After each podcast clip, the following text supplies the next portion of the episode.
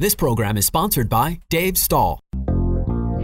It's time to get educated on your Second Amendment rights.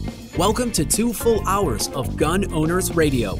Your hosts, Dave Stahl, Joe Germisi, and Michael Schwartz, will teach you about firearms, self defense, and the laws that affect your rights to keep and bear arms. Visit gunownersradio.com with questions to learn how to become a sponsor of Gun Owners Radio and get involved. Together, we will win. Now, here's your hosts, Dave Stahl, Joe Germisi, and Michael Schwartz on The Answer San Diego. All right, folks. Hey, welcome to Gun Owners Radio, FM 961, AM 1170. The answer. All right, folks. Does selling your home stress seem overwhelming? Well, it doesn't have to be that way with Scott Vinson from Coldwell Banker Royal Realty. Scott Vinson is the perfect guy to help you sell or buy your home.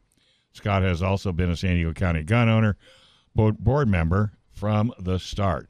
So if you're moving, let fellow Second Amendment supporter and real estate broker Scott help you sell your home and find you new your new home anywhere in the United States. Call him today, 619 948 2459. Tell him you heard it right here on Gun Owners Radio. That's 619 948 2459. Or go online to www.scottvinson.com. So, Michael, How's it going, man? just rocking and rolling. So, uh, Any big race news? yeah, Kyle Larson won the uh, championship. That's what I heard. We, I think, I think the entire block Oh, my heard you guys cheering. But Brittany, I thought she was going to come out of her skin because she's been following. Because he's a dirt guy and she's a dirt girl. He's- I don't even know what that. Were- I, were I they- Would, I would never refer to her as a dirt girl. Oh, she'll love you if you called her a dirt girl. Were they chanting uh, "Let's go, Kyle"? Uh, no, they they were chanting. Yeah, they were actually because it wasn't. Well, if Brandon would have won, then you know where that would have went. She and was- that's how it actually started. she was crazy. Brittany was going crazy. totally. Well, she's I liked it. she's a fan. I liked seeing that passion. I want to see you two. I'm going with you because I'm going to try the spaghetti. Because now I can't Yeah, drive by a. That's right. I can't drive by a Denny's now because because think, of you. I know. Yeah, Brittany and I. All, I don't know what it is. I don't know if we have a. It might be a contest or it might be a dare. I'm not sure what it is. But she's gonna make me try the moons over my hammy, and I'm making her try the spaghetti. Yeah. And then I don't know what we're gonna do. God. I, I'm not sure if one of us is gonna win or lose, or if we both lose, or Yeah. See who? we're both gonna be at Denny's. So yeah. Strange, stranger things. Hey, out of curiosity, what, what's uh, Laura's opinion of the spaghetti at Denny's? Ah, yes. Well, she doesn't like Denny's at all. I, I don't really like. yeah. I think she's. That's exactly what we were thinking. Yeah, she's just. You know, it's not a good. It's not a good. It's not a good fit. It's not a good day if we're if we're if we're ended up at, at Denny's. You know, it's Yeah. usually uh, you know yeah. It, something went terribly wrong. Yeah, she's had a really bad experience at Denny's. That's the only thing I can. She think likes of. my spaghetti. I actually so that's the, I actually make really good spaghetti, and I like really good spaghetti. That's why it's a, that's why it's a story. Because That's right. Nine minutes in that water, man. It's uh, that's tough to do. I mean the sau- I mean I mean the sauce. I make a good sauce. I make a good sauce. So uh, listen, everybody. Jack Wilson. Joe, you remember Jack Wilson? I certainly do. Is he Who's calling Jack in? Wilson? He's not calling in. Uh, Jack Wilson. That's the famous. Uh, we we named that that shot at the plate rack there at Lemon Grove. That's the church headshot. That's right. So yeah. He By the way, Brittany just texted me. It's an offer. It's an not offer. a dare. I She like just- it being a dare boy. I knew you would. I don't know what that. I don't know why. I don't know what I that don't says about me. I don't know. I'm I'm down, Brittany. If you're still listening, Oh, let's she do is. it. Let's do this. She thing. listens all the way home. She'll be laughing all the way home. Yeah, She thinks this is a comedy show. she's gonna she's gonna she's gonna eat that spaghetti and she's gonna cheer just as loud as she was cheering For for, this Kyle for this Kyle fella. This Kyle follows. But no, that uh, Jack Wilson, though, that's the guy that did exactly what he had to do when he had to do it. That's going to be a tremendous calm, cool- interview. Did you see how calm, cool, and collected he was? yeah. Just, uh, I mean, that's something. pretty amazing. so here I'm actually really excited about this, and I hope everybody joins us uh, on Thursday. We're going to interview Jack. Um, we're going to do it live, and you're going to be able to ask him questions. We're basically going to do a, a live Magnum episode, right, Rich? Is that a good way of explaining it? Yeah, I just got the thumbs up. So we're doing like a live uh, Jack Wilson uh, interview, and then you guys are going to be able to ask Jack questions. Um, Do we have any idea when and where? yeah, what time? Thursday, sign on to uh, youtube.com slash gun owners radio, youtube.com slash gun owners radio, or go to gunownersradio.com for, uh, for more details. It is this Thursday, which is the 11th, Veterans Day. That's a coincidence. Has nothing to do with it. That's pretty good. Um, at six o'clock. At? Six o'clock. I got it right. I got another thumbs up. Six o'clock. You're So- doing good. So here's what I recommend you do. Uh, five o'clock, stop by the old Denny's, pick up some spaghetti, and go home. And uh, you know, six uh, six o'clock, uh, turn on uh, Jack Wilson and, en- enjoy your uh, your pasta and listen to me. Okay, and go to YouTube slash. YouTube.com slash Gun Owners Radio. What do you think about that, Jackson? Sounds pretty exciting. Yeah, right. You'll be watching, And I, and we have Melissa in the studio, the lovely Melissa. How are Hello. you? I'm good. Thank you. and you're doing it before Jackson's bedtime, so that was smart. Yeah. Are you gonna? Can you tune in on Thursday, Jackson? Yep. He's got to look at mom for. he's got to look at mom for. mom's in for, charge uh, of the television. That I have a doesn't funny change, by feeling. the way, Jackson. That throughout your whole life, you're gonna have to look at. Yeah, no kidding. We still do to this day. Yeah. for oh, by the someone way, for Brittany retext. She says, "Who eats the fastest?" oh, she's going down. She's in serious. He doesn't trouble. even know. She's in so serious trouble. she doesn't even know what she just. Yeah. Anyway, So we're having Jack. Okay, that'll be. so that'll be Melissa's fun. here. Yeah, Jackson's here. Action Jackson and Chase. Chase is laying on the ground, lounging. Of That'd course. I guess that'd be a Chase lounge. Ba-dum. Heck yeah. Wah, wah, Dad. Dad is in the house. Yeah, here And we Melissa go. is here to review a banana again. No uh, holiday gift guide for you guys. Yeah, A a holiday gift guide. Mm-hmm. Oh, I like that. You're gonna you're gonna tell everybody what to get me for a gift for the holidays. Absolutely. It's not in a container out in the ocean. no, no. Just double checking. Everything else is. Uh, we're having, by the way, check out if you go to San Diego County Gunowners.com or SDCGO.org.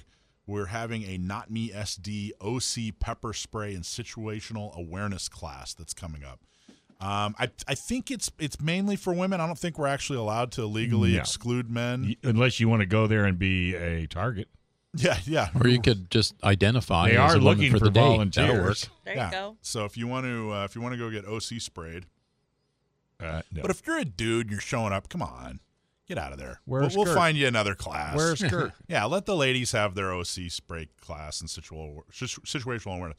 Easier said than done. yeah, really. Uh, but check it out. Uh, if you know any women, especially who are interested, I'm actually a huge I'm a huge fan of pepper spray. I I, You I put think it on. You put it on everything. I put it. Yeah, I think that's part of the reason the spaghetti at Denny's is so delicious. Just- Well, and the uh, the added bonus is I'll be teaching it, so uh, Oh, I didn't know see that. me. Ah.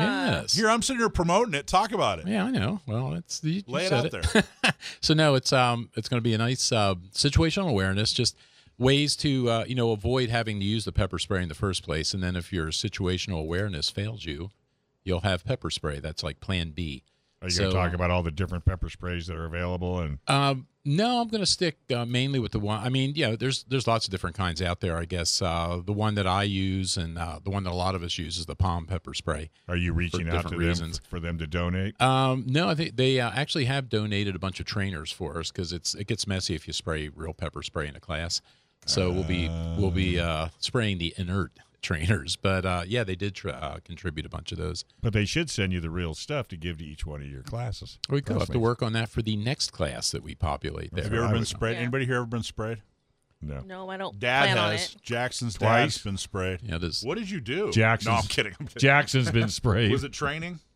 Yes. Okay, it wasn't real world. Ah, that's like going in a tent and doing. no, it's still real. well, that was sprayees. You're a sprayer, right? I've So, sprayed. I've never. Yeah. I've oh, that's right. You did. You sprayed did. a I couple sprayed guys. down some bunch some, of uh, kids. bunch of kids. oh, that's it. Pick on the kids. yeah. Well, you know, it? It worked. get out right. of the pool. Get off my front lawn. Yeah, get off my front lawn.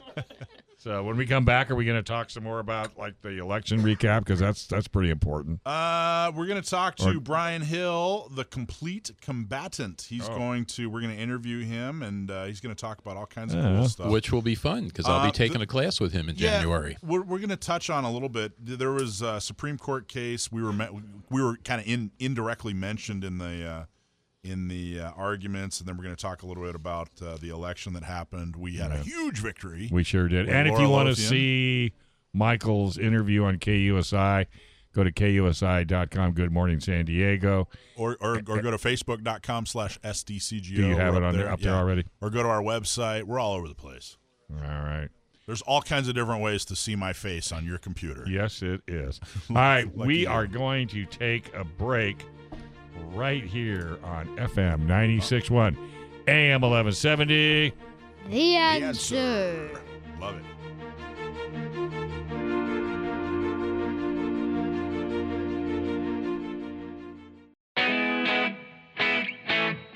All right, folks, welcome back to Gun Owners Radio, FM 96, AM 1170. The answer. So at Gun Owners Radio, we talk to a lot of trainers. Uh, when instructors uh, talk about who they like to train with, Brian and Shelley Hill are consistently at the top of that list. So hang on to chat with Brian next. But first, self defense and emergencies can happen to anyone, and there's no guarantee that the justice system will be on your side. Make sure you are protected for the legal battle after your self defense battle. While you protect your family and property, U.S. Law Shield is here to defend you 24 7, 365 days a year with a comprehensive self defense coverage at an affordable price. Bad guys don't take days off, and neither does our coverage. Listeners, you can get a free t shirt when you use the code Gun Owners Radio. Sign up today to go to uslawshield.com. All right. We have our guest on the line. Yes, we do. We have uh, a uh, nationally renowned trainer, firearms trainer, Brian Hill from The Complete Combatant. Hey, Brian. How's it doing? What's going on, guys? Glad to be here. Thanks for having me. Pleasure. So tell us, let's start with the name. What does The Complete Combatant mean? Where did that come from? It's it's quite a mouthful for a moniker, isn't it? Well, alliteration. Yeah. You can't go wrong with alliteration. Heck of a business No. card. uh, and and we actually put an ant as our uh, uh, symbol, so that the literal minded is completely confounded by the complete combat ant. So, but uh, I've been a lifelong trainer. Uh, I've been training in all sorts of martial arts my whole life. I'm at 40 years uh, employed as a coach of either teaching martial arts or teaching firearms or teaching edged weapons or teaching impact weapons. I had a brief stint in law enforcement. Uh, and uh, so basically, the complete combatant was the idea that this is everything that the armed citizen needs to complete a well rounded outlook on self defense and personal protection, not just firearm skills, but understanding the legal battle, understanding proactive mindset, understanding uh, the skills that are available from pepper spray to unarmed techniques to using a flashlight correctly. And our emphasis is truly on that. I do teach some carbine and precision rifle classes also, but mostly it's pistol classes or it is uh, our image based decisional drills, which help people to make decisions faster and smoother. So we want to, we want to talk more about that, but before, actually, I want to talk about uh, what are some of the disciplines as far as your martial arts experience goes. well, uh, I started in 1978, so uh, I've gone through every decade of martial arts training. Everything. Uh, I started, uh, well, I started out in kung fu. Taekwondo, you know? kung fu, taekwondo. I'm guessing. Yep. Yeah. Yep, yep. Then it was kickboxing. Rex Kwon Do. Did you do some Rex? Break the wrist and walk I- away. Man, I, I think my first instructor was actually the prototype of Rex Kwon Do. So nice. well, which is uh, the reason I'm asking. I I've always been fascinated by the fact that it, it seems like. Correct me if I'm wrong. Um, the '90s was like a, I don't know, a watershed moment for for uh, for um, you know mixed martial arts or unarmed combat or, or you know what, whatever you want to whatever however you want to refer to it. But it seems like in the '90s when they really came out with with UFC and they started, but even before the UFC, they started putting you know people in a ring uh, from different disciplines, you know, grappling and striking and kicking, that it really separated you know kind of truth from fact and you know uh, you know real martial arts from from fiction. Am, am I am I overstating or what are your thoughts on that? Um, you're not overstating at all. It was a moment where we realized that uh, many of the things that we argued about uh, were personality based and that actual performance mattered, uh, that strikers could win, grapplers could win, combination styles could win. Uh, it mattered more the man in the ring than the style he had learned. Wow. And what do uh, you mean by that? Tell me about that. What does that mean? well, I mean, it's always the fighter. uh, these, you know, if we look at the names of these martial arts, they basically it's like saying, "Hey, Brian Hill taught you to fight," uh, but we put so much credit on the style uh, that we thought that if you learned somebody else's style, you'd fight well. But it's really up to you always to adapt these techniques, um, you know, to understand the martial skills behind them. But you're the one that's got to apply them in real time, and you have to be able to do that against a living, resisting opponent at all times. And uh, that was a real change, is the ability to fight to such a high level uh, and to you know, I mean, it is consequential. We do get hurt a little bit, but uh, we really got to explore uh, between being able to tap out being able to wear gloves, how much we could hit and kick and punch and throw and, and grapple with each other, and it separated what really worked. And we learned that there's uh, like the Pareto principle, uh, 20% of the skills really matter. The other 80 percent are inconsequential and there's something that uh, are far outliers and extremes. And we see the same thing in the uh, in the firearms training world right now. Well, the it also I think uh, it's it's safe to say, correct me if I'm wrong, that uh, martial artists were surprised in the '90s at how effective and important grappling was. I think it, it seems like in the 70s and 80s there was a huge emphasis on striking and kicking, and that grappling was was almost uh, I don't know, it was almost kind of a it wasn't really respected and until uh, some of the jiu-jitsu guys came in and really showed hey you know what? A lot of these fights are going to end up on the ground. You better know how to grapple and if you know how to grapple you know you better watch out. Am i what, what are your what are your thoughts on that? Uh, a hundred percent. You know i wrestled in high school. I did judo. I did japanese jiu-jitsu. I did brazilian jiu-jitsu. Um, and i did a lot of striking and striking was the glamour art. Um, you know, we had a culture of wrestling in America that disappeared and became WWE, but we had catch wrestling, uh, where we had very prominent wrestlers that would go around and challenge each other in the early part of the 19th century. Um, and so we had a grappling culture, but striking became the preeminent art. And, you know, many of us grew up watching boxing at a very high level. So uh, culturally, we were really prone to encourage striking. But the problem with striking is you have to have a referee to manage distance because two strikers simply can't stay away from the clinch. Uh, they end up in the clinch all the time. So uh, when I was a martial arts instructor, we'd heard of, heard of the Gracie Underground tapes. I'd watched a couple of them. Uh, I was very intrigued by it, and my partner was exactly the opposite. He was horrified by it, and he went ultra traditional. Uh, never touched it again, and I jumped into mixed martial arts training and started coaching and uh, you know, fighting, and it was it was a wonderful outlet. And uh, then we started training fighters instead of people that learned a martial arts style. When did you uh, when did you wrestle, and in what state did you wrestle in? Well, I wrestled in Georgia, so it's not like Iowa or something like that, you know. Still, uh, Georgia actually that that yeah, pretty solid wrestling state. You guys, Yep, uh, yeah. you know, some champions were pretty.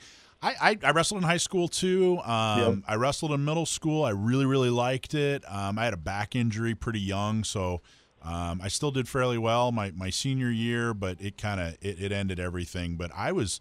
I remember telling people, you know, everybody, you, you like to make fun of, you know, you had to wear a singlet, and that's embarrassing when you're in high school, you know, and especially me. I was a heavyweight. Nobody wants to. Nobody wants to see the heavyweights in the singlets.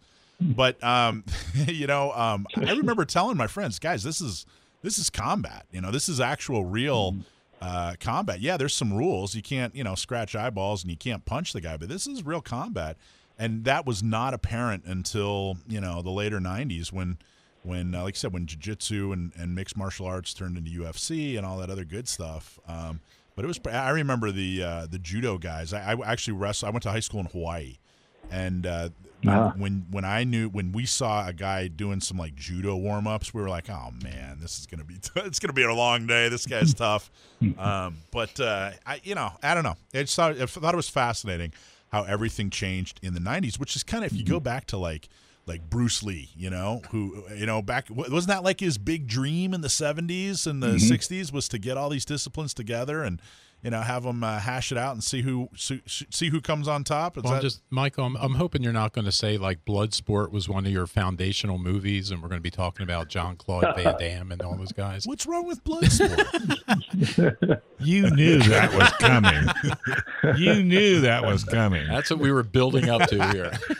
so that's the direction we were going. Yeah, maybe, but all right, we don't have to go there. Chong Li. Can you imagine movie night at Mike's house I'm gonna go home. I'm gonna get some glue and some broken glass. and get some spaghetti first? Get some spaghetti at Denny's. All right. Okay. What are we talking about here? I just went on a whole tangent on martial arts in the 80s and 90s. What was up with that? What show are we on? okay, so tell us a little bit about the complete combatant. Tell us how did how did you uh, you know you you are a nationally known instructor. How did that happen? How do you go from you know teaching firearms training and martial arts that sort of thing to being a nationally known guy? Yeah, put us back on track. Yeah. I feel like you dragged all of my skeletons out of my closet. Yeah, I think he did. uh, all right. So, how do you get to be a nationally known instructor? A lot of it's luck. Uh, the other part is preparation, opportunity. Um, I was teaching martial artists, which meant I got a lot of guys that shot too. Uh, shooting and martial arts just goes together. A lot of the guys just love to do both.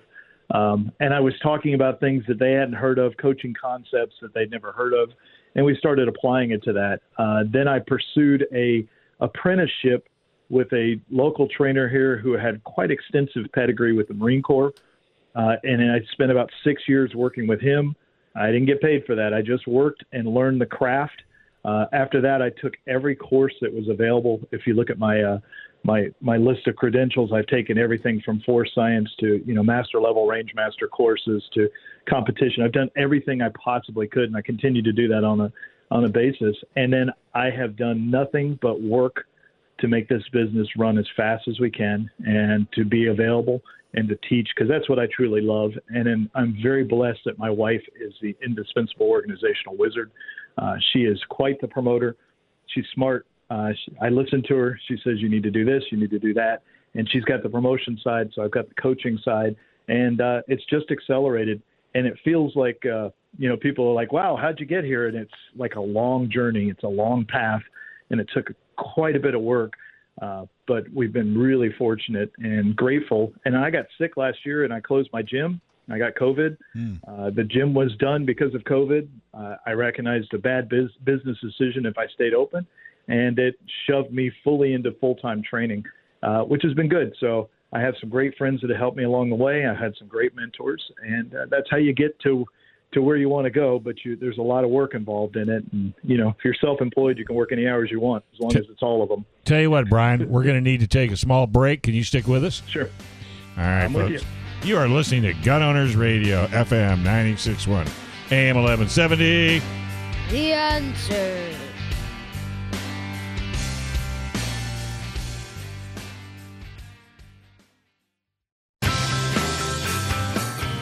All right, folks, welcome back to Gun Owners Radio, FM 961, AM 1170. The answer. Hey, our freedom of speech is just as important as our freedom of self defense. We are thrilled to support an American company like My Pillow. Go to mypillow.com and use the code FREEMARKET3 and get up to 66% off America's best pillow. Get a great night's sleep and enjoy the satisfaction of supporting companies fighting against cancel culture. That's mypillow.com and use the promo code FREEMARKET3 for up to, get this, 66% off. All right, let's go back to uh, Brian Hill and Kung Fu City. Kung Fu City. so seriously, Brian, did you ever compete Seriously? in the Kumite, or is that not? Something close. I, I went to the World Cup in Denmark where it was free for all, and I've never seen so many grievous injuries in my life. Emergency tracheotomies and spiral fractures of tibias, and What? it was god awful. Yeah, At the World Cup? god-awful. Why? What was going Yeah. on there? They wanted Well, to win. It was no rules. You know, uh, we had some rules, but there was it was bare hands and bare feet and uh, throws and grappling and striking was all on the table. So it Wait, was, wait, uh, wait. So what was? I think. I, I think I was. Isn't I thought? Isn't the soccer championship the World Cup? Are we not talking about that? What are we talking Yeah. about? Yeah. Yeah, this was the, the World Cup of Jiu-Jitsu, which Oh, okay. no longer exists. All right, all right. We Did better did move. that kinda we die better out, move Brian? right along here. What? Yeah. I was. I was I just know. getting into the. You're into it. I know. I was just going to ask you if you could do the splits like Van Damme, or it's, No. I'll just skip that. Break up some two by fours on his head. You can do it. So Brian, one of the That things, one of the things I really do uh, find extremely interesting about what you're teaching um, is the uh, the red dot curriculum that you teach, which I think is uh, fascinating. And you know, it's it's uh, I, I'm I, I feel like uh, I- I'm kind of a dinosaur. I'm just I just ordered my first red dot. Um, I have red dots on my uh, on my AR and on a sh- I think I just put one on a shotgun. Um, but I was I was I was kind of one of these dinosaurs that was resisting red dots on, on a pistol. I have one on my salt gun.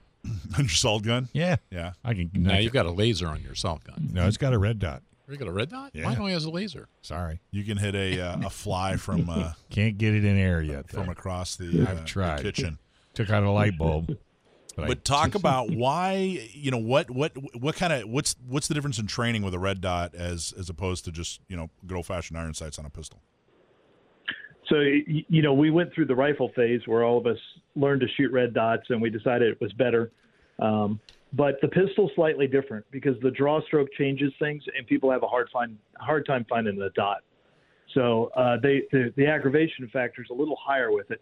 But I think now basically the red dot is the present. I used to say welcome to the future, but uh, my classes, even when I teach open enrollment classes, tend to be 40, 50% red dots Wow. uh, because it well it does several things really well. Number one, it lets you be target focused, which we're inclined to do naturally. Uh, that's how human vision works. Uh, we've been that way for thousands of years. Uh, we tend to look at the thing trying to kill us, and the red dot takes advantage of that system. It allows you to focus on the target, and instead of a front sight. Um, some people simply can't accommodate very well to a front sight. They get double uh, pairing of their vision, so there's problems there. Uh, the red dot works on a visual field where your glasses don't matter as much. Uh, a lot of us had to get our prescription glasses balanced to be able to see a front sight because it's an odd range. So you can Joe's shoot with Joe's different shaking glasses. his head. Yes. Yeah, I remember Yep. that. I struggled with that one. Yep. Yep. And it's simpler. Uh, while it's not really a one focal plane, it is two focal planes. You have the dot, you have the target. Uh, Aaron Cowan said it the best. You look at the target as a front sight, you look at the dot as a rear sight, and everything's set up. It's easier to call your shots, too. Uh, so instantly diagnostic problems are easy to solve with the red dot. Um, you're going to see more movement. It is more like a laser pointer, which we're used to, and people tend to really adapt to it very quickly. The problem is, though, if you've been shooting a long time, you spend a lot of time learning the iron sights, and it's going to take you three to six months to uh, reroute your brain to a higher processing level to watch for the motion of the dot, be able to open up your field of vision and go away from accommodation. Brian, I'm so glad to hear you say that because I just switched yeah. over. Uh, I just put a red dot on my Glock 34 uh, about a month or two ago, and uh, it's coming along, but I'm still struggling a bit with it, which is why I'll be in your class in January. But um, Good. but yeah, that three to six months, I'd like to hear that. What what are you struggling with? What's the struggle? It um just you know just uh well I thought my draw stroke I was real happy with that and like Brian was saying um I'm starting to see okay I'm coming up out of a holster and I'm not coming up where I need to be to have the dot on target and um and I thought my mechanics were really good because I you know with the iron sights I don't have the it didn't seem like I had a problem with that with the red dot I was noticing last time at the range that I just I had to adjust slightly when I came up which slows you down a little bit so Is, what, what draw stroke is is is that a Brian Brian? Is that one of your terms? Are you is that a Brian Hill specific term? Draw That's- stroke. That's a draw out of the holster. No. I don't think I've ever heard. That. I Really? heard it twice on the show today. this is the first time I've ever heard that term. But uh, well, no, like I said, if, if your mechanics are good like that, because when you get into the competition, Is it just your draw though? Is that no? I think seriously. Is it Yeah. just No, no, it's yeah, it's drawing and coming out at the same place every time. Okay. So that that's what it is, and apparently, well, I guess the same place with the iron sights might be slightly. It shouldn't be though. Brian, shouldn't Well, be different. It, it, it is because you're you're you know with the iron sights we can do a, a gross visual alignment on the way out. So really your draw stroke's not as good as you think it is. You're correcting it visually. Uh, what we found is we have to develop the kinesthetic awareness of people being able to draw well to the same point, and that then they expect to see the dot. And then simply, there's only three decisions that can happen: either they shoot what they see, they make a correction, or they assess and they decide to do something else. So the ability to put the dot in front of your eye is really important. Uh, but it's slightly different than iron sights because the iron sight waves out in front of you and you can kind of use it like a rudder. So you are correcting the whole time. And then the other side is the red dot is incredibly precise compared to an iron sight. So you see a lot of movement. The iron sights move too. It's just that we've convinced ourselves there's not a lot of movement there. So we tend to overcorrect the dot when it's a more precise aiming instrument. And then the final thing is you become dot focused. So you're looking at the dot, not the target. So you know that was another crushing discovery for me too. My uh, my really solid grip and solid sighting and everything that I thought was really solid. Um, as I'm watching the red dot dance around on the target, I'm thinking, "Wow, I know I shake that much." No, another and we all do, all of us. Well, you know, it's frequency. We we get muscle impulse by frequency, not amplitude. Uh, but our vision lies to us because we expect the front sight to be rock solid and still. But it's a sight movie. It's not a sight picture. It's always in action. That's a good way of putting it. I like that. Is there a uh, is there a red dot you do or don't like in particular, or are you pretty uh, you pretty wide open? Uh, no, it's it's there's a real hierarchy. Uh, Trijicon is the the the top of the pick right now. Um, you know, especially the RMR for duty carry or for for arm carry because it can take a lot of impact. It works really well. It's got 50,000 hours of battery life. But I got, I got to tell you, Holosun is really coming up strong. Isn't it Uh, they've a- amazing how good they're Yeah. making their? I mean, they're so affordable. It's, you know, my first thought a couple years ago was this has to be junk, you know, because it's not expensive enough. I want them to take more of my money. Um, but man, they've come a. They're. I say that I was about to say they've come a long way. They didn't have to come a long way. They they came on really strong. They're really affordable, and they seem to truly be uh, high quality. I think I'm I'm finally ready to accept them and as uh, you know as a uh, as a quality product. That's what I have. They're good, right? Yeah, that's what I have. Although I'm like kind of struggling between should I get red or should I get green? I have red right now, but I'm almost tempted to buy green because maybe I can see green better. I'm not sure. Well, it's almost Christmas. Let me Get help 'em you. both. hey, let me help you with that. We see we see more shades of green than we do red. Uh, what's the background of your environment? If you see green, if there's a lot of green in your background, green's a better choice because we see the difference between it. Uh, if you have an astigmatism, the green wavelength is different than the red wing wavelength, and you may see it more clearly. Oh, So it well, gives you I an do, option. Actually, I just discovered I have astigmatism. Yeah. Yeah. And then so I just uh, or- Holosun's oh, go ahead. Go ahead. I was going to say I just ordered a- the uh, the new Leupold, the Delta, whatever. Yeah. That new ugly thing that sticks off the back of the Yep. Glock. You know, I just ordered that. Mm-hmm. Am I going to be? Are you gonna Are you gonna make fun of me, or is that a or, or, or what do you think of that thing yet? Well, I mean, with holsters, we all have a box of shame, and I think with red dots, there's one too. Oh. Uh, it, it just depends how they hold up. Leupold hasn't done a great job of holding up well Yeah. uh, because you're talking about a significant amount of G's on the slide. Uh, so I would suggest something. Make sure you only use Duracell batteries in your in your optics. Uh, they're made to take the G's. Energizers crush down. Uh, Leupold's a little harder to adjust, but uh, mileage may vary. It depends on how much you shoot. Uh, I've got a Sig optic that nobody else could keep running. It's got 25,000 rounds on it now. So it's, you know, we're getting to the point where these things are very robust. And the top two, which is Trijicon and Holosun, is just killing it right now. And we never see optics go down. But I think you'll be okay with your Leupold. Uh, but, you know, if you see it, No, you You'll won't. know. I know that was that was a very polite. Yeah. Very polite. you just bought a Pinto. now, now there is one there is one optic you should not buy. What's that? Uh, the Romeo Zero. Really? Everybody's. It is I know. a- I know. There's a small Yeah. group of people I know that are all excited about it. What don't you like about it? Well, it's made out of plastic. It's got a plastic lens. If you look at it real hard, it'll scratch. Um, it fails routinely in my classes. It lo- loses zero. It has no adjustments. Uh, the adjustments are backwards. It's made by an English company now who doesn't shoot. They don't carry optics. They have no idea what they're dealing with. And I don't know what it is. I, you know, I, I'm an HK sponsored trainer now, but uh, I was a SIG shooter before this. They either hit home runs or they just throw out absolute junk. And the zero has just not held up. And I feel bad every time somebody comes to class with one because it doesn't make it through class. Uh, it's not my personal opinion. I've seen, you know, 40 or 50 of these just go down um, and come off. But the good news is Holosun makes the 507K, which fits the same footprint. So you can just spend a couple hundred dollars and get a really good optic, and you'll be happy forever. So you're coming out in January. I know a lot of people are looking forward to taking your class. Can you touch on and tell us what is deliberate coaching? So, uh, you know, I was rather surprised since we talked about martial arts. Uh, firearms is rather like martial arts was before the UFC. Uh, we're just on the edge of performance coaching for, for firearms training. A lot of it has been uh, personality over principle.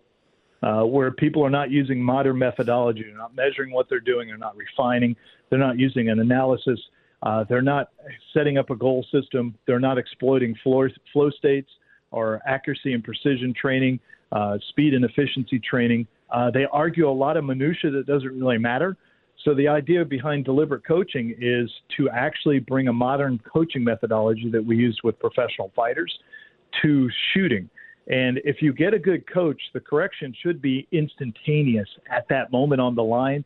It shouldn't be this uh, Malcolm Gladwell's nonsense about 10,000 hours you're going to have to practice before you get good. Uh, he interpreted that research wrong. It's incorrect. And it's not, nobody did get good because of 10,000 hours. In fact, a lot of them quit. You should be able to improve yourself almost immediately. So we have a three second improvement, we have a three minute improvement, we have a three day improvement, we have three weeks, and then three months uh, for longer term goals. But you should see performance because I got to tell you guys, uh, shooting firearms is not that hard. Uh, we are really geared for it, and uh, the technical finesse that's put on uh, correction for for problems is probably not the problem. It is a psychological, physiological response where people make poor decisions under pressure, and they press the trigger anyway, or they don't grip the gun well, or they don't see the sights, they don't they don't stay in the process. So uh, it's something I'm very passionate about. I'm probably the only guy with 100,000 hours of coaching experience teaching firearms in America right now. Wow. That's awesome. What's your website? Uh, it's easy, thecompletecombatant.com. Perfect. All right. Well, hey, it's been fantastic. Uh, next time you drive by a Denny's, make sure you pull in and grab the spaghetti and uh, let Michael know how that went. It's good. Because we're looking for a Thank you, guys. Yeah. we're looking for consistency across the globe. Take care, buddy.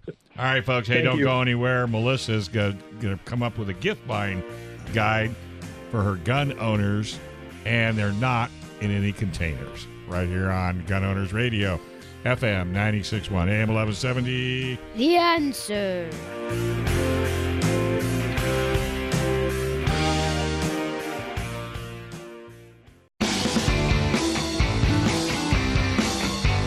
Welcome back to Gun Owners Radio, FM 96.1, AM 1170. The answer. The Answer. So, are you looking for a gift for a gun owner? uh, Melissa has some recommendations for you. But first, did you know law abiding gun shops and manufacturers had their credit card processing shut down because their vendors think guns are inappropriate? Well, shutting down businesses that support your constitutional right to self defense is totally wrong, which is why we are so excited to have 365 Glacier Payments as a 10 ring partner. 365 Glacier Payments specializes in companies in the firearms industry. If you have a business that accepts credit cards, give them a call today so you can enjoy the peace of mind that your accounts won't be shut down and also enjoy the best rates. You can visit their website at 365glacierpayment.com, ask for a free account review, and if they can't beat your credit card processing rate, they'll pay you $100. All right, Melissa, what do you got for us? Well, you know, Christmas is coming up, guys. Holidays are coming up. So I thought I would do a quick holiday gift guide for you guys. Um, so let me move this mic here. Okay. So, Shanti, are we going to? Okay. Um, so I have a lot of um, things to go through. So this one right here is called the Velox 2 Quick Action Tactical Backpack. Retails for $62.95. Let me hold it up for, for Shanti. There you go. Um, out here, I have attached a large MOLLE Medic pouch on the outside, and it does open up fully. Lots of room and bungees for all your um, tourniquets and everything like that. This backpack has so much room, so much organization, tons of pockets. I can't even tell you how many pockets there are. And the main compartment opens fully. Space for your laptop. And get this it's got a space for plates. So if you want to put plates in the back or extra storage or a CamelBak, you can put, you know, your plates in there. And look how nice that says. Veni Vidi Vici. I like it. Um, really strong um, um, uh, backpack shoulder like shoulder straps and lots of mollies on the sides. So this backpack retails for $62.95. This is great for anybody. So if you want to fit everything and even tr- use it for travel, Joe, you can use it for travel. Um, the large MOLLE pouch medic pouch is um, $14.95. These ones compact. Where is it? This one. This is the compact pocket organizer. Pens, pencils, anything, and comes ready to fit on Molly's. So, Jackson, if Chase has some mollies on his vest, we can probably attach something like this to him, right? Yep. Okay, so that compact pocket organizer is $13.95 on sale right now for $11.95. And the Sidekick MOLLE utility pouch, which is this one, same. Can attach it with mollies to anything. Opens. You can use this for pretty much anything. It's got bungees here to hold everything closed and a little Velcro pocket inside. So that one right there is Sidekick MOLLE utility pouch for $12.95. Everything has a lifetime warranty as well. So if something goes wrong with it, tell them and they'll replace it for you. Um, right now, I have a code for you guys. Um, if you want to save 15%, use m- code MEL15 at 3vgear.com. Um, and that's it for 3V Gear. Like I said, I have a lot of stuff for you. So that's one Christmas idea. Second, this one's for the ladies. Kelly, you might want to you might want these in yourself. Yeah. So this right here is the can can I've done um I've done this review before, but I can't say enough about this one. This is the can can concealment um sport belt hero. So this actually goes around your waist, has two places for a gun for holstering, and obviously I have to use the banana uh, because you know Melissa gets shut down if she uses real guns. Jackson, I'm sorry. Jackson, what caliber is that banana? Can you tell? What caliber is this banana? Push the mic over. There you go. Nine. Nine. Nine. I think you're right. I, I agree. Okay, so um, there's um, some stickiness here on the back, so it's not going to slip on your skin. There's a magnet here for the um, the gun to stick into um, really close to the the holster. Um, look at this, a pocket for keys and everything. You can hook your keys on. I have my knife in here, and I have another mag. I actually stick my wallet in this zippered pocket right here. And anything I don't really want to get lost. I would use that for a mag. It's pretty skinny. And any pocket that has this little pull tab is for a gun. So we have two places to holster a gun. And then I have my grenade iPod carrier. So look at how many pockets. Two places to hold guns zippered pouch. It's all Velcro in with this grip here in the inside. It's not going anywhere. So that How does your banana fit in there again? Is that a um? does it cover the trigger guard and all that? it Or- actually or- does. And is it a pretty universal pouch, or is it specific to um? Um, subcompact, Okay, subcompact bananas, Joe. Okay. like plantains. Right, right. No plantains. so you can get this at cancanconcealment.com. Use code GOR15 for 15% off, and this belt runs $70. Okay, so on this belt, I have my next one. It's called the Neomag. Um, the neomag.com has made this amazing, which I think everybody should have. If you carry concealed, you need this. This is a really, really strong magnet that you put on your pocket that your Not my Glock magazine, but no, they actually do make them for Glocks. oh really? Yeah, hmm. There's a there's a a, metal plastic liner. magnet. There's a metal Oh. liner in the, in the Glock mag. Yeah. yeah. So um, you can order like you know this is like the right their standard size. They do have ones for Glock. Oh great, that's Yeah. cool. It's a little bit longer too, and it has two magnets for the Glock.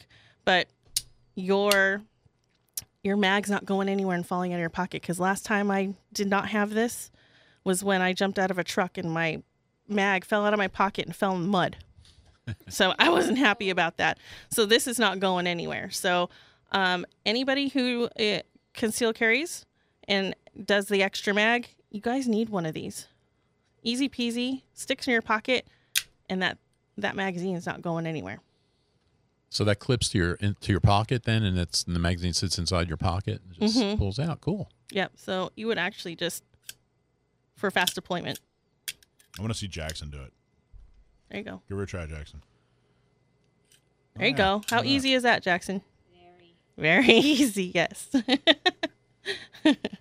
so, um, two different sizes. There's standard and there's some for Glocks. You can get these at the neomag.com and they retail between $39.99 and $49.99 depending on what size you get. And we do have a discount code for you. Use Gun Owners Radio 10 to save 10%. Um, how much time do I have? There's the clock. Three minutes. three minutes. I feel like I'm like a talking like minutes. super fast. So these are my favorite, absolute favorite in ear electronic ear pro. And this is what I use at the range. These are grizzly ears. Grizzly ears are electronic earbuds. And it comes with this case. Lots of different sizes of like ear foamy pieces. Look at the look on his face. He just got all excited. Oh, uh, are, are you you need some of these. yeah. You need some of these. Um, so in ear, really easy to use. One tap will um, connect you to your phone. You can talk on the phone. Sounds great. Two taps, and you'll do shot compression, Jackson, and you can hear people just fine. It's like having Batman hearing. I love it. Um, it comes with a little tiny case. It's the charging case and you place them in the charging case and you will get three charges out of this case before having to charge it up. And i like it that i can actually listen to my music on my phone at the same time having shot compression and hearing everybody's voices. So this is grizzly ears. And what's nice how many times does your ears hurt from having the over the ear you know ear pro? My ears get sore after a while. How about you joe Oh yeah, actually, I ended up buying a pair of those after your last interview, and um, and they work great because I'm pretty fashion conscious when I'm shooting, so I wear different kinds of hats, and the earmuffs don't always work. But the one thing I forgot to charge those the other day, and I remembered about an hour before I was leaving the house, and they were completely dead. And I thought, well, let me see what I can get charge wise in an hour, and then I charged them on the way up to the uh, range in the truck, and they lasted the whole four hour RSO shift. They were fine. That's great. So they charge fast. That's apparently. great. Yeah, they do actually charge pretty fast. So if you guys want some of these, they retail for two forty nine. Use code MEL20 at grizzly-ears.com to save. So that is my holiday gift guide. You guys got to get on this. Ho, ho, ho. Gun Owners Radio, FM 961, AM 1170. The answer.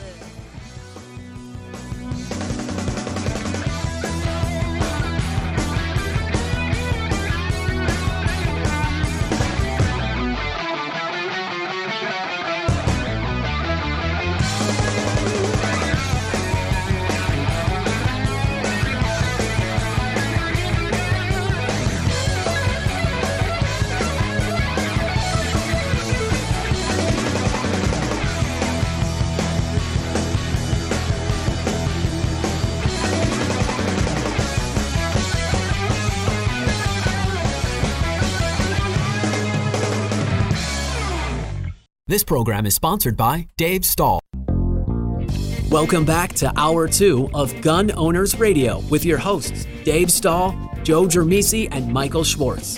Visit gunownersradio.com with your questions and comments or to learn how to become a sponsor of the show. Time to get involved and get active. Together, we will win. Now, here's Dave, Joe, and Michael on The Answer San Diego. All right, folks, welcome back to Gun Owners Radio, Hour 2 on FM 961, AM 1170. The answer. Joe's going to talk about the nanny state and CCWs next, but first, All right, folks, PRMI Mortgage, primeres.com slash alpine.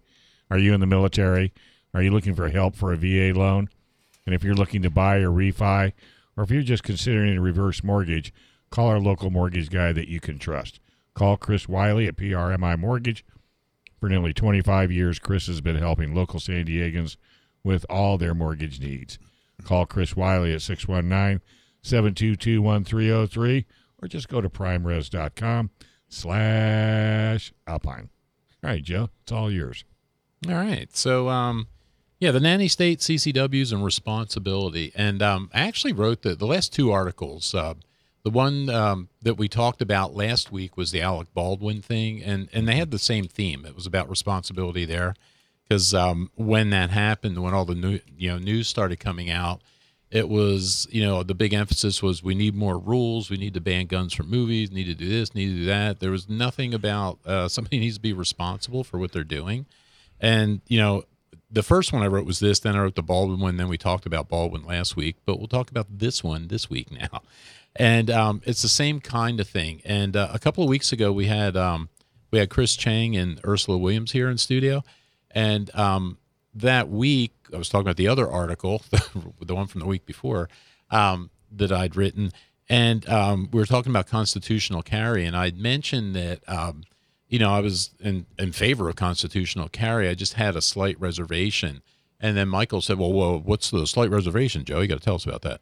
Um, so I brought it up. My slight reservation was, you know, with uh, constitutional carry, there's no licensing or permitting or anything required. And I said, you just kind of miss the opportunity to um, have people take some training, not so much the firearms part, but training in the rules, the laws, what you can do, what you can't do, because the um, you know, the laws are generally so just screwy and not logical, especially here in California. But but a lot of those you know kinds of firearms related laws are that way, and they're not they're not things that you would figure out necessarily with common sense. You'd think it'd be one way, and it turns out to be another way. And I was just saying, you know, the only thing with constitutional carry is there's no um, there's no opportunity to to make people at least learn that once anywhere, at least hear it once. Um, and I, I said that was my reservation. And um, both Ursula and Chris spoke up, and uh, we had a big discussion here about about how it's not really, you know, it's not the state's responsibility to make sure you know what you're supposed to know. It's your responsibility. If you choose to carry a firearm and get a concealed carry license, then it's on you to know how to do that safely and effectively and, and know what you need to know. And, you know, I was thinking about that and and after I was listening to them, I thought, well, you know what? I, I believe exactly that. I don't don't really have a uh, reservation. And that got me thinking about why I thought I objected to, or not really objected to it, but why I thought I had a slight reservation. And I started thinking about, you know, being out here in California since what, 79, um, where you have this mentality out here that the government is supposed to do everything. The government is supposed to be responsible for your safety, for your this, for your that. And there's a tendency, I mean, I found in my thinking, I'm thinking, okay, well, okay, it's not not a responsibility. You know, somebody should be making people learn this or learn that. And I thought that's that's such a bad way to think, but I think that's what happens when you get that um, that kind of a government or you get used to living in that environment. Um, John Dillon has a term. I actually stole it from the Shawshank Redemption, but uh, but John Dillon says we've become institutionalized in California in terms of our, you know, uh, how we look at firearms and things, because we've had our rights trampled for so long, and we've been so abused by the states. You know, our Second Amendment rights have been so abused that um, gun owners out here just look at, oh yeah, okay, another thing, we lost that, okay, and um, we kind of go along with it. And I think it's the same thing with um, with this responsibility, because like teaching these concealed carry classes um, you know, we go through the laws and the rules and all that kind of stuff. And um, and again, a lot of it's um, you know not not stuff that you would think of. I mean, it's, it's not really logical. Um, but again, at least you know uh, to defend the California thing. At least, okay, they make you go to class, so at least you hear it once. But realistically, like you know, like Ursula and Chris pointed out, it's not the state's responsibility. They really don't need to be doing that, and that's the people. If uh, if you're going to do it, you know, it's on you to um, to learn what you need to learn. Hundred percent agree with that. Yeah, and it's um, you know, and and like when we teach these classes, you know, there's there's I don't know, 20 people in the class, 18 people, something like that. And uh, you know, I'm looking at these people, and I put together. Uh, it's the same one. I put together this resource list, and it's the same one I hand out when I do the CCW seminars. and it's got a bunch of you know it's got gear on it. It's got holsters, you know, sources for holsters, for gun belts, for all this stuff. And I've listed like a dozen books on there that you know I've, I've whittled my list down to about a dozen. I didn't want to put all you know thirty or forty on there. um, but you know, and I urge people, you know, you're going to do this, do it right. You know, learn, read, take classes. Um, you know, carry whenever, wherever you can carry, and get into it. Like I, I said, you know, it's a lifestyle, and I know that easily half the people in that class probably won't do any of that, and I'll see them again in two years when it's time to recert, and that's kind of the training they're going to do. And you know, I I feel bad about. I mean, I wish there was more I could do about it, but as Ursula and Chris pointed out, it's that's on them. They're doing it. They're adults. They need to take the responsibility. If they choose not to do that, then okay, the risk is what it is, and uh, you know it's their decision. Yeah, if government wants to, you know, sponsor gun safety classes and you know open it up to the public, maybe charge a, a, a small fee.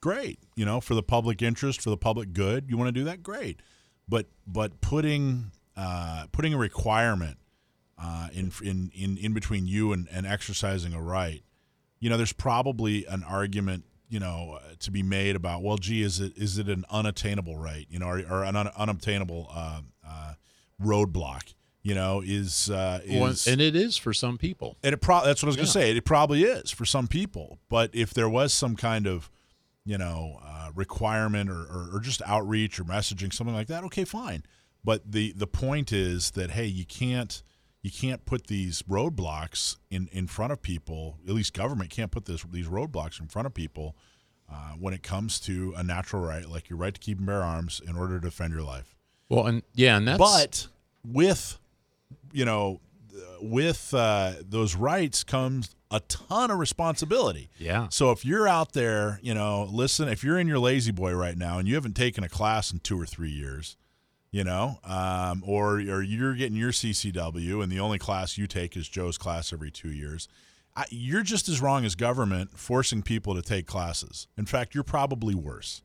So uh, get out there and and treat the the uh, right uh, with the responsibility it it it requires. I go to at least three days, three full eight hour days uh, every year, at least three, every single year. Um, so I put my money where my mouth is. Everyone else can. Um, I think it's important. Yeah, and it's interesting. Again, the part you know, the point of that article and the Baldwin article as well is like how easily your mind shifts. Because I'm pretty independent, and I don't really go along with that kind of stuff normally. And I'd be, you know, if you ask me, I'd be the last one to think that, oh, it's not my responsibility; it's the government's responsibility. And yet, I got sucked right into that, and I didn't even realize I was thinking that way.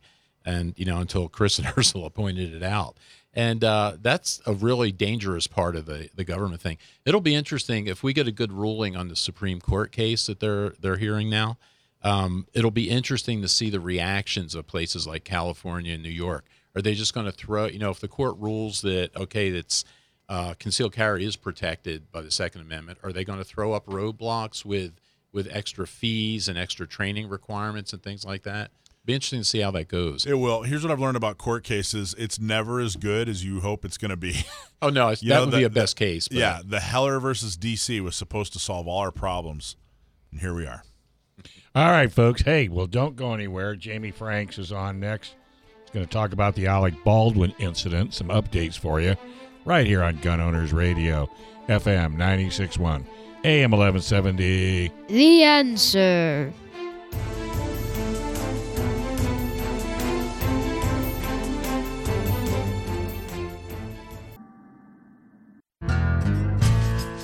All right, folks. Welcome back. You're listening to Gun Owners Radio, FM 96.1, AM 1170. The answer. Nice job. nice job. Hey, we are proud to partner with the National Concealed Carry Association as a 10 ring partner. NCCA exists to serve the Second Amendment community by providing a nationwide network of 2A advocates. They offer elite self defense and concealed carry training from the nation's top instructors and provide rock bottom prices on the best selection of gear and accessories. Join them today. Members get it. great prices and free shipping. Learn more about that at National Concealed Carry Association dot com. Mike, do your intro. I kind of walked over you. well, we're actually, so well, the intro is uh, we're going to talk to Jamie Franks. We, we we did a couple of segments um, last week. Was it last week, Joe? it was last week. on I Alec Baldwin. yeah. We talked about Alec Baldwin, and uh, boy, what a hot topic! Like people are all over the place on that.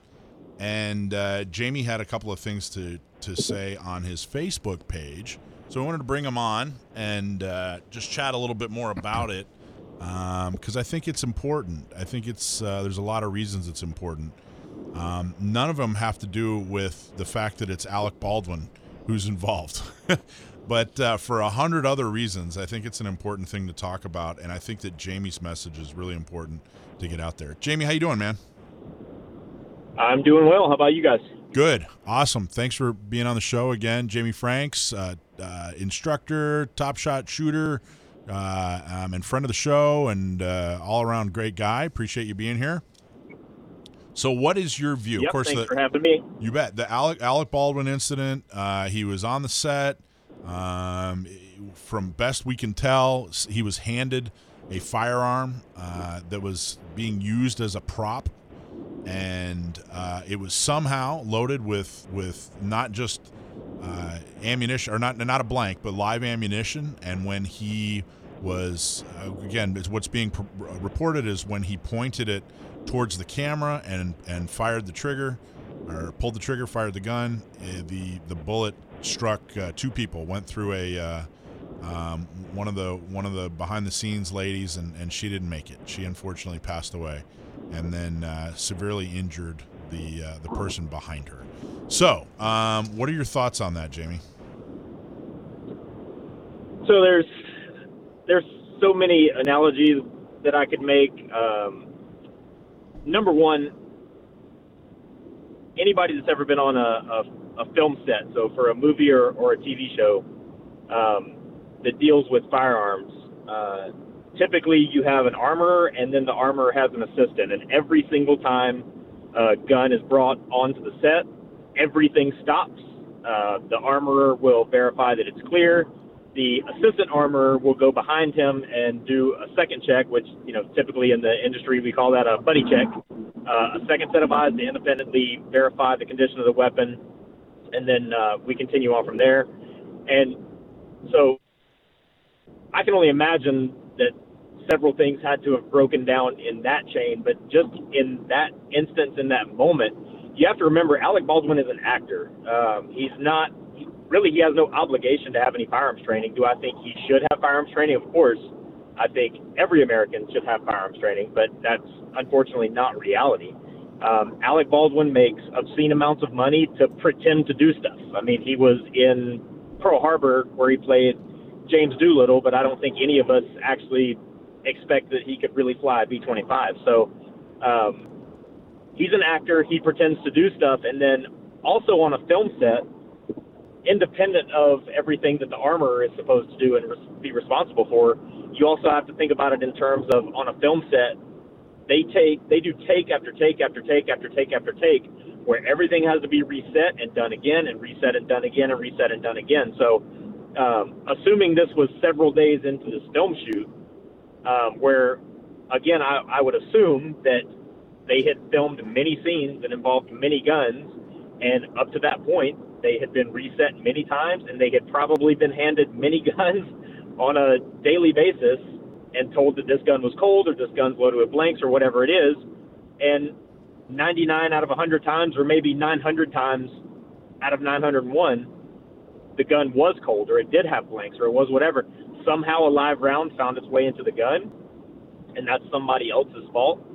And Alec Baldwin was handed that gun probably for the 900th time and told it was cold, and and he had no reason to think otherwise, and he picked it up and did what he was told because he had probably done that every other day. Yeah, and, Now, and Jamie, it's On social media, go ahead. Uh, that's, that was where I was going, and, and you know, I think that uh, you know people are, are skewering Alec Baldwin. Now, Alec Baldwin, the producer of the movie, he might be in some legal trouble, but Alec Baldwin, the actor, uh, I don't think he, he didn't. It doesn't appear that he did anything wrong, and I think our world has done such a good job of of ingraining the four universal rules into everyone's head um, that we might be probably being a little, you know, a little bit of tunnel vision here.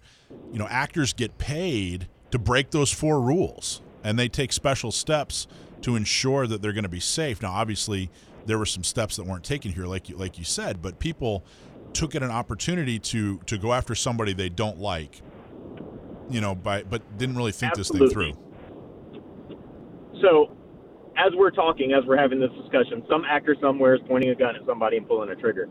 Um, but you're exactly right. And the operative words that you just used were in our world, we're ingrained with those four universal safety rules. And this is where I part ways with everybody else on social media because not everybody is in our world. Um, I have people that show up to classes all the time that have don't really have any real concept of the scope of responsibility uh, that they have as a gun owner, that they are not familiar with the four universal weapon safety rules, and just about in every single class I ta- or teach, uh, I have a student break the four universal weapon safety rules, and these are people that care enough to seek out that training. Um, so to have the expectation that everybody is, especially an A-list actor that gets paid millions of dollars, like he doesn't care because it's a million and it's been fine every other time before because it is somebody else's job. This is like a race car driver doesn't have to set the car up for the race because that's somebody else's job. They don't have to worry about that. Their job is to drive the car. Alec Baldwin's job is to act. But everybody on social media has this, like, in my opinion, this really egotistical stance that because I know this thing, everybody else on earth is expected to know this thing, and I just that's just not reality. But you see, and but Jamie, I would agree with you completely on everything you you said there. The thing is, you know, with, and this goes back to what we were just talking about of in the segment before about responsibility, and then you know the last couple of weeks about this. It's like he, I would not expect Alec Baldwin to know anything about the four universal rules of safety or anything like that. Um, because he's an anti-gun person, he probably has no interest in that. But he is an actor, and they do have rules and they do have protocols when they are handling firearms, like you pointed out. And you know, there were articles from other actors, um, you know, Ray Liotta and people like that that have made lots of movies with lots of guns, and they said they they specifically have protocols. And you know, someone hands them a gun, they check it clear in front of the person, they dry fire it, and you know, the I think the bigger issue is they I'm sure they had those protocols or those rules in place on that set. For whatever reason, they weren't paying attention to them or they were violated. And that's that I think to me that's more the thing. It's a responsibility thing. Um, you know, in that case. So the two best kind of uh, thought experiments that I've heard about this um, is on the set of uh, the movie Kick-Ass, the actress Chloe Moretz. She was 13 years old when she played Hit Girl on on the movie uh, Kick-Ass. So in that movie, she pointed several guns at several people and at the camera and everywhere else. So if she had cooked off a live round that had hurt or killed somebody, would everybody be calling for her to be tried as an adult for murder, or would everybody say she's a 13 year old girl? Uh, we can give her a pass because I don't think Alec Baldwin. I think it's actually a fairly realistic comparison to think that Alec Baldwin probably doesn't know any more than your average 13 year old girl about safely handling a weapon. I've compared oh, no, Alec that- Baldwin to a 13 year old girl a lot. So, Intellectually at least. all right, all right. We're, But- yeah, we're trying to have a discussion on being high then- class but and again- taking the high road, and I say that. I'm sorry. But talking about the, the rules, though, I mean, they if you're making a movie, you routinely violate what we can you know consider the safety rules, Right. Because you're making a movie. That's why they have their protocols in place. That's that's why okay, we're intentionally going to point guns at people and pull the trigger. So that's why they have their rules in place to know exactly the condition of that gun all the time. And it, it just seems like it, that was for some reason that was not done on that set, or at least Right, at that so- at that and, like- time. anyway. there's no way you could ever know the answer to this, but like a, a good way to gauge whether or not Alec Baldwin was, you know, what level of negligence uh, he had was if somehow you could go back in time and say they were filming a scene where he was supposed to commit suicide, would he have double checked that gun before he pointed it at, at himself? And wow, that's actually no like- way we, that's interesting. yeah. Yeah, and I guess that that stuff will all come out. I think eventually. But I mean, it, like I said, if if the rule was that you're an actor on the set, when someone hands you a gun, you verify it, you dry fire it. If that is the rule that they have, and that wasn't being done, then that's going to be the the thing that they'll focus on to say, well, why wasn't that done? Why why did that happen? Yeah, I have been. I've been on the set of, uh, um, like, some people don't know. Everybody knows I was on Top Shot, but I was also an extra on uh, the movie The Dark Knight. I played a National Guard soldier in The Dark Knight, and uh, we used real weapons as our National Guard guns. We were carrying around real M16s and stuff. Um, obviously, no ammunition was present, whatever. But um, I'm not familiar enough to know is there if there's a, like a union standard or um, you know different rules for different locations or different rules for different productions or whatever. But um, on the set of like The Dark Knight, like I said, when they uh, whenever we would arm up with our guns, like we were confined to a, a certain area, and then when we actually went on set. Uh, every firearm had to be independently verified as as clear and safe and, and unloaded and no real ammunition present.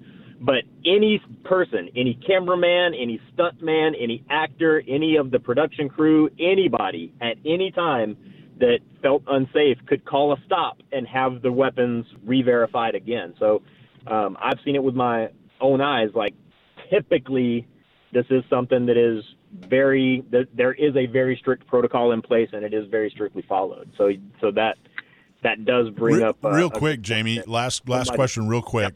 Uh, yeah, we have like ten seconds. Do you care if they ever use a real firearm on the set of a movie again? No, um, and it's my understanding that the second and third John Wick movies were filmed mostly with airsoft guns because it's less dangerous and it's actually easier across the board if they use an airsoft gun to film the action sequence and then put in the muzzle flashes and the spent casings being ejected out of the shell or out of the firearm. They can do all that in post production. So I I bet we are going to see a, a heavy trend towards doing like John Wick did and filming most of those action sequences with airsoft guns. All right. Well, hey, that was great conversation. Thank you very much, Jamie. Have a wonderful rest of your day. Folks, stick around. We got a whole lot more right here on Gun Owners Radio. This is Gun Owners Radio, FM 961, AM 1170. The answer.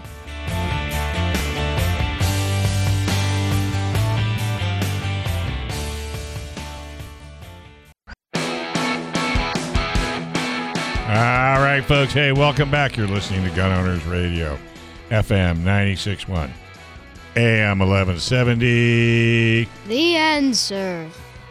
Just in time. So we had a gun prom. We talked about it a little bit, and we're going to have the CEO of San Diego County Gun Owners, who successfully planned and executed the gun prom uh, this year, to talk about the details. But first, if you have legal matters that involve firearms that you need, then you need to call our attorney, John Dillon, especially if you have questions about red flag laws, gun registration, gun transportation, or maybe you need to know that your guns are California compliant. Call our trusted firearms attorney, John Dillon. John Dillon specializes in California gun laws. Call 760 642 7150 or visit his website at dillonlawgp.com. All right, Wendy, welcome to the show. Good seeing you again. Good seeing you too. So, Wendy, fantastic job on gun prom. Well, thank you, thank you. What was uh, what's been the feedback that you've received so far? Uh, it was, it's all been very positive. Um, we worked really hard to make sure on the front end that everything went really smoothly and created a really good uh, user experience for the attendees. But I think the biggest feedback is amazement that we could get almost a thousand people in the room specifically there to support the Second Amendment, which Uh, is really, Wendy, really cool. Wendy, nine ninety nine. I said almost a thousand. Okay, I just double checked. I want to keep you out of jail. Well, I, I don't think people understand um, what a uh, enormous task that that is. Um, you know, we uh, what, I don't even remember the numbers. So our, our first dinner back in like 2016 was just I don't even think we had 300 people. Um, I think so. Yeah. and and it's grown every year. And last year or, or two years ago when we had it, it was like in the what six hundred people range, something like that. Yeah, yeah, six seventy, something like that. So I don't think people truly understand how much work it takes uh, to have a thousand people. Excuse me, Dave. Nine hundred ninety nine people um, have have dinner with you. Plus, you know, give away prizes. You know, raffle off thirty something guns. Uh, have a an auction. Speakers. I don't think people truly understand what a Herculean task that was, and that was all Wendy. You did every bit of that. Uh, you deserve Oh, every ounce of credit, and uh, I can't tell you how how um, elated uh, people have been because it went so smoothly and it was so fun. I just had uh, just somebody today. They went to a, a dinner, and uh, I asked her how it went. She said it was really she said it was super boring, and I said, well, because your expectations are all distorted because you've been to gun prom. Um, so you did a fantastic job, Wendy, and I, I can't tell you, you just deserve a ton of credit for it. Yep. Checks in the mail. Well, thank you. What was the well, toughest of course, part? we couldn't Oh, go ahead. I'm sorry, I interrupted Oh, you. uh, You couldn't what? We couldn't have done it without our amazing sponsors and you know all of the people who have supported us from the very beginning and were very very patient with how difficult things were last year and confusing and up in the air um, and so when we were finally able to hold our dinner i think people were really excited Yeah, I think you're right. What, what was the toughest part of planning the whole dinner? Um, Michael Schwartz trying to butt in, and you know, I'm just kidding. Um, no, it, you know, I think um, How dare! the let's see. Right here on my own show. Well, it's not entirely mine, but um, I think the hardest part was just trying to organize it all. You know, a thousand people is. 999 people Thank is you. is really a lot of people, um, and the most frustrating part was that we had people who had bought tickets like 18 months prior Yeah. because we announced this date in January of 2019 um, and then had to move it several times. So um, people were just really glad that we could finally celebrate the Second Amendment together and um, and hang out and have a party, have a have prom. Jackson, did you have fun at, at gun prom? Very much. What did you like about it? It's just seeing all these different people and seeing all the different guns. I felt like it. It really excited me for seeing all those different guns that all of those people who've made the guns. I I get to see those details that they've made. That's awesome. Do you remember meeting Wendy on the phone here? Do you remember we, saying hello to her? Yep. Yeah, she did a good job planning it, huh? Yep. Awesome. Well spoken. Well said. Thank you, Jackson. So what? It, now, what does it mean? So the dinner. I mean, obviously, we raised some funds, and one of the ways that uh, San Diego County gun owners can continue to be successful is to have you know be able to support the candidates that we support and have the staff that we have and and uh, the programs that we that we uh, that we sponsor. But what what else does it mean? What else does the does the dinner really mean? It means that we're not alone. You know, I think a lot of people forget that there is a very strong Second Amendment community in San Diego and, uh, you know, and all over California, particularly Southern California. And it means that people can see hey, there are not only so many gun owners, but people who are loud and proud about supporting the Second Amendment. I mean, it's not every day that you can get a dinner together with this many people. No, it should be. Should do that every day. That'd be awesome. When is the next one, by the way? Big announcement.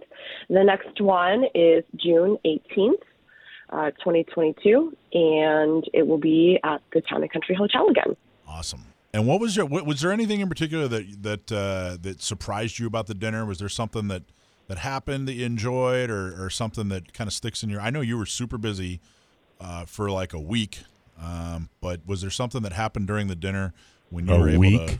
Oh gosh, You're only giving her a week? no, she was busy for a a week that one day. Jesus. That one day, I she think was busy for a week. 360 days she was busy. Well, what was something when you were able to, you know, poke your head up and, and you know take a breath. What was something that you uh, that sticks out uh, for the dinner? What's something you really liked? You know, there was a portion of the event where we talked about our Not Me SD program, and we showed this really great interview with one of our applicants. Her name was Kanisha, um, and her amazing story. She was a survivor of a shooting, um, and you know, worked her way into finding the courage to go shooting again. She has a gun now. She's getting training. Um, and telling that story was just so amazing. And there was so much positive feedback about that story. And the support that just came through after we shared that story, you know, we did a, a, a portion where we raised funds specifically for Not Me SD, and it was just so overwhelming. And we were, I'm very grateful for everyone's really incredible generosity to help take this program above and beyond. Yeah, I thought that was cool too. I enjoyed everything. It was really cool. Saw a lot of faces. And the, and the food was amazing. I keep hearing that. I didn't I didn't get any food that night. I didn't get invited to the tasting. I didn't get you to were invited. Was I invited? I didn't go You to the were, tasting. You, were, and you did not go. Okay, Wendy, next year, cater spaghetti from Denny's. Yeah, yeah. And he will I've heard be something about that. over the moon. Trust me. It's pretty good. It's pretty good. Look how inexpensive it would be really compared to what you guys. Well, that's the only thing about Denny's spaghetti. It's way overpriced. It's like twenty nine cents worth of pasta, and I think you walk out of there. It's like- Every it's Italian like restaurant is fifteen that dollars or something like that. You Anyway. didn't spend fifteen dollars at Denny's for spaghetti. well, it's not cheap. it's got to be six dollars. I, I bet you it's more than six dollars. When Brittany and I go, We're we'll, gonna uh, find out. Yeah, we'll find. I'll let you, I'll give you a full review. That'll be our gear review that week. That'll work. Is I'll have the moons over my hammy, and Brittany will have the. Uh, yeah, exactly. Um, I really, it was all the faces. I got to tell you, um, you know, we'd all been cooped up in uh, in our houses from uh, COVID, and there were a lot of uh, folks that I hadn't seen in a, a long time. I, there were some people at that dinner that I hadn't seen in years.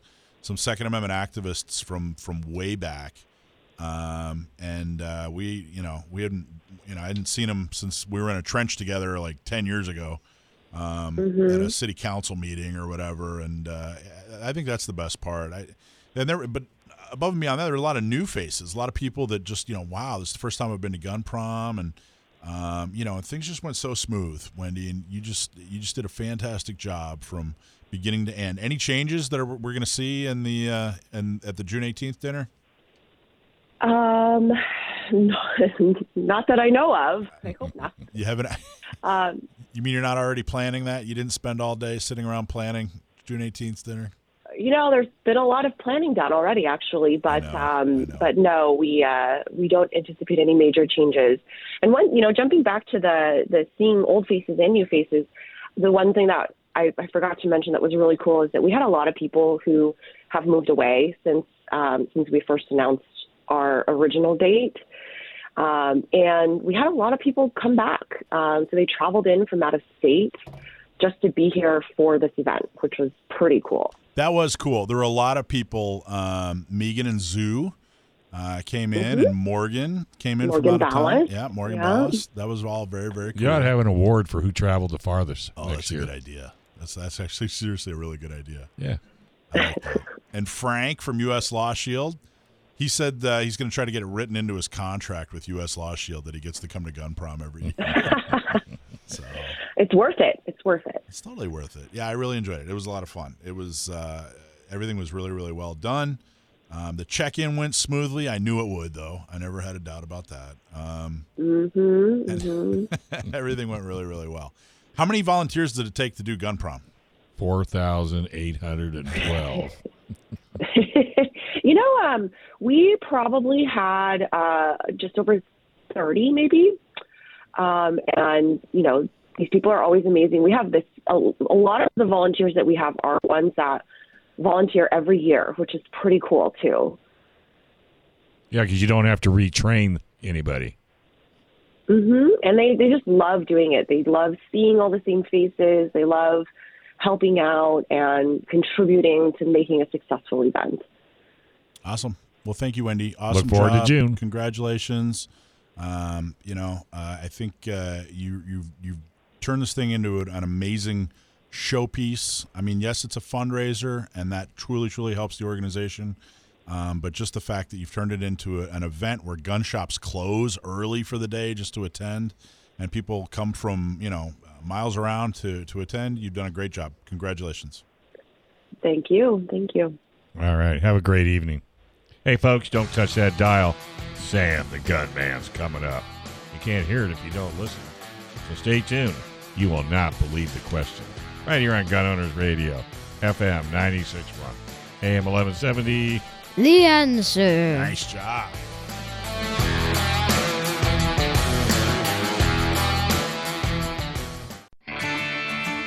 All right, folks, welcome back to Gun Owners Radio, FM 96.1, AM 1170. The answer. We live in a state where your self defense rights are under attack. So let us be your voice to help defend and restore the Second Amendment. Help spread the word about the fight. There's two easy things you can do. One, like and subscribe to the show on YouTube, Facebook, Spotify, Instagram, the podcast, or whatever way you like to listen to the show. Number two, leave a five star review on Apple Podcasts. It helps boost the show and puts it in front of a lot more people. All right, who's going to do Stump My Wait, before we Nephew? go, Oh. we had some questions. I've gotten more than one text on asking, "What are we talking about when it comes to the Denny's spaghetti?" Oh, Part of me just wants to leave it vague, you know, just kind of. Tell them to go try it.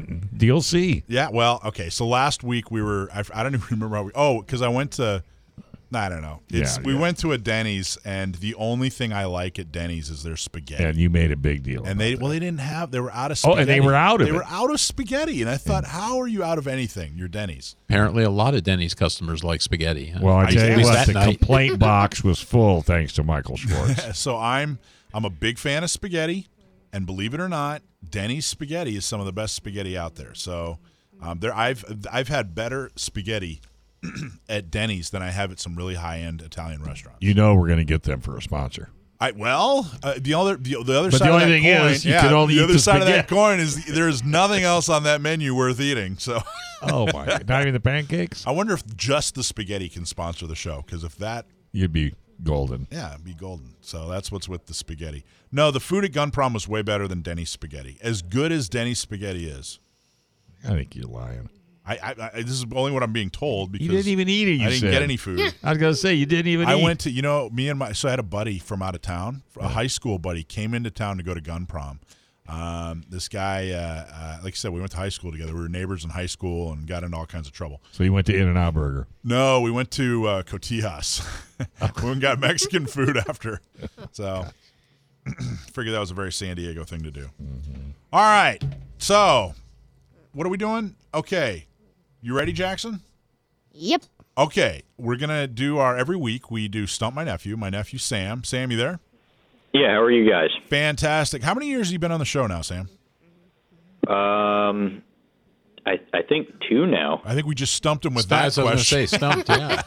so we've been uh, we've Sam's been on the show for a couple years. So you're 22. I thought you came on when you were like 19. So I think it's closer to three years. Yeah, yeah, just over three years, I guess. So three years. We found out that he knows a ton about guns. So what we do is we get people to write in, and uh, they send us questions about guns. And if we use your question, we send you a hat or a shirt, whatever you like. Um, if you stump my nephew, you get a front sight membership, which basically gives you a lifetime of of uh, firearms training in the beautiful uh, uh, town of Pahrump, Nevada. So um, anyway, we have Jackson here. Jackson, how you doing, buddy? Good. Okay, good. Jackson and your dog. What's your dog's name? Chase. He's a good boy. He's sitting there. He's hanging out. He's doing his thing. Uh, Jackson is going to read your your question, Sam. So go for it, Jackson. Without further ado. Who, who's it from first? Um, Maybe Melissa can point it out there. Blair. Blair. Blair from La Mesa ask, "What is a riot gun?" What is, What a, is a riot gun? Yep. Uh, I'm I'm I'm trying to figure out a way to work a Denny's spaghetti pun into this answer. uh, I, I don't think I can.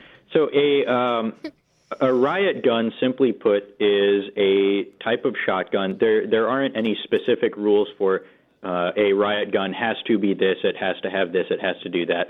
Um, it's a type of shotgun used by law enforcement and especially prison guards in order to, as the name suggests, put down riots.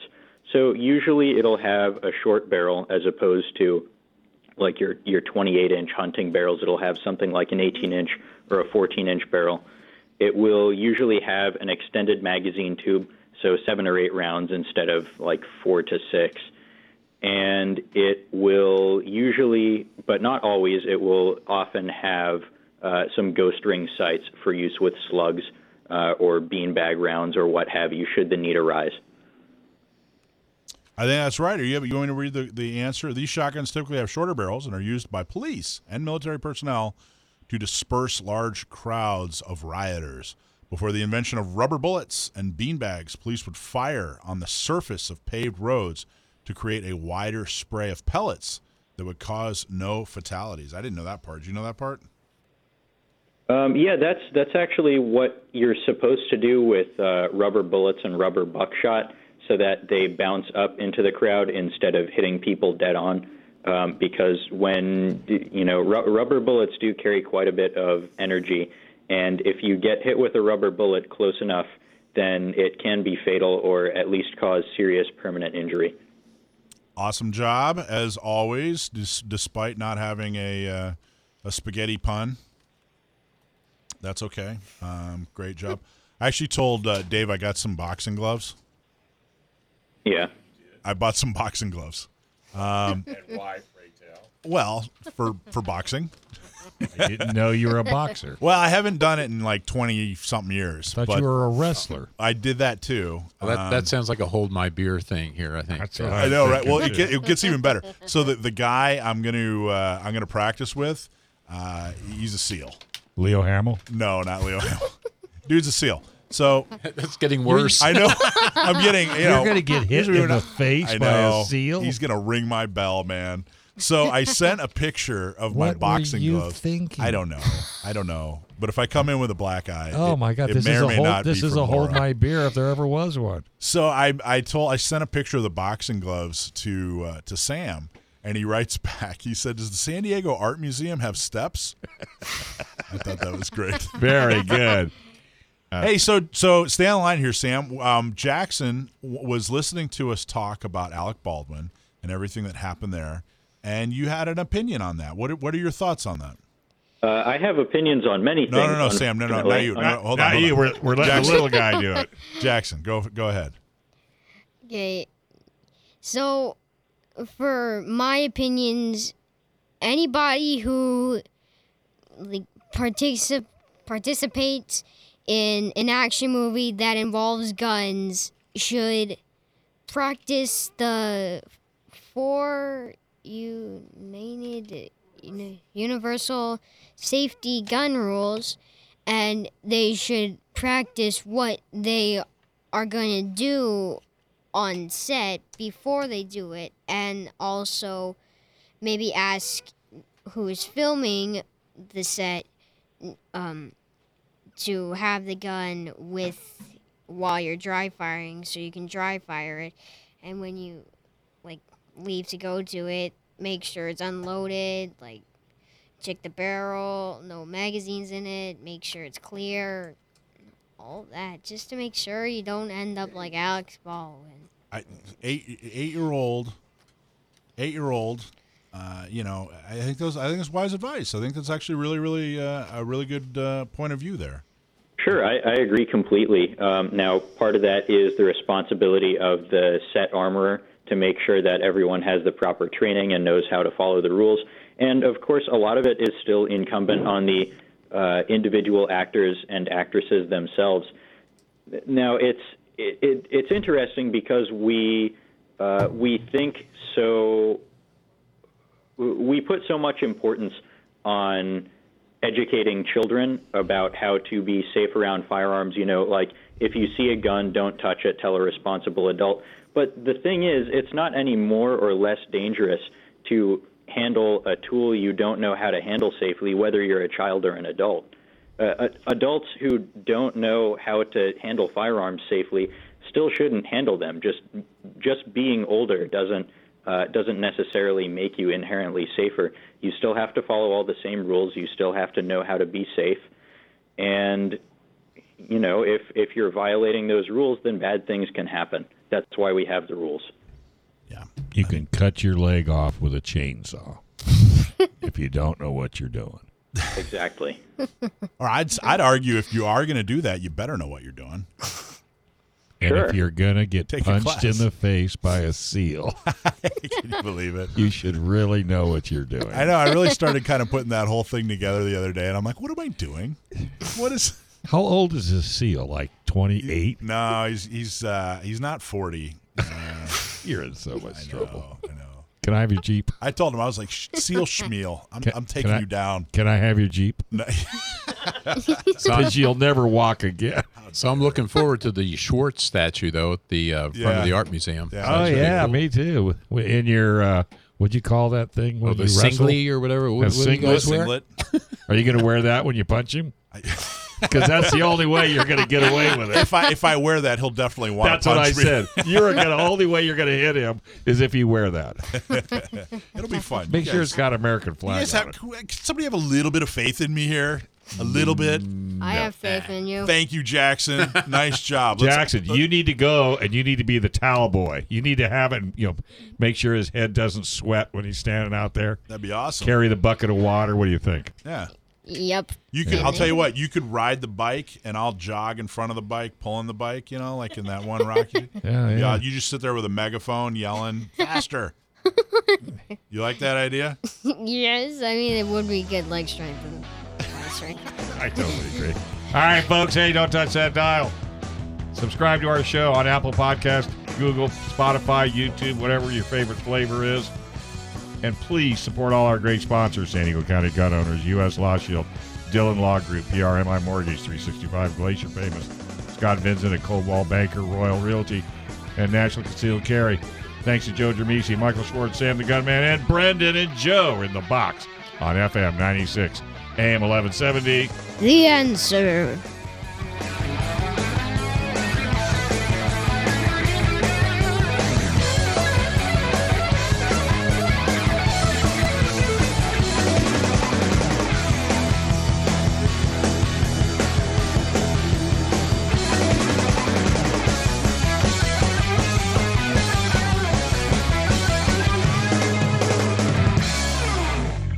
This program is sponsored by Dave Stahl.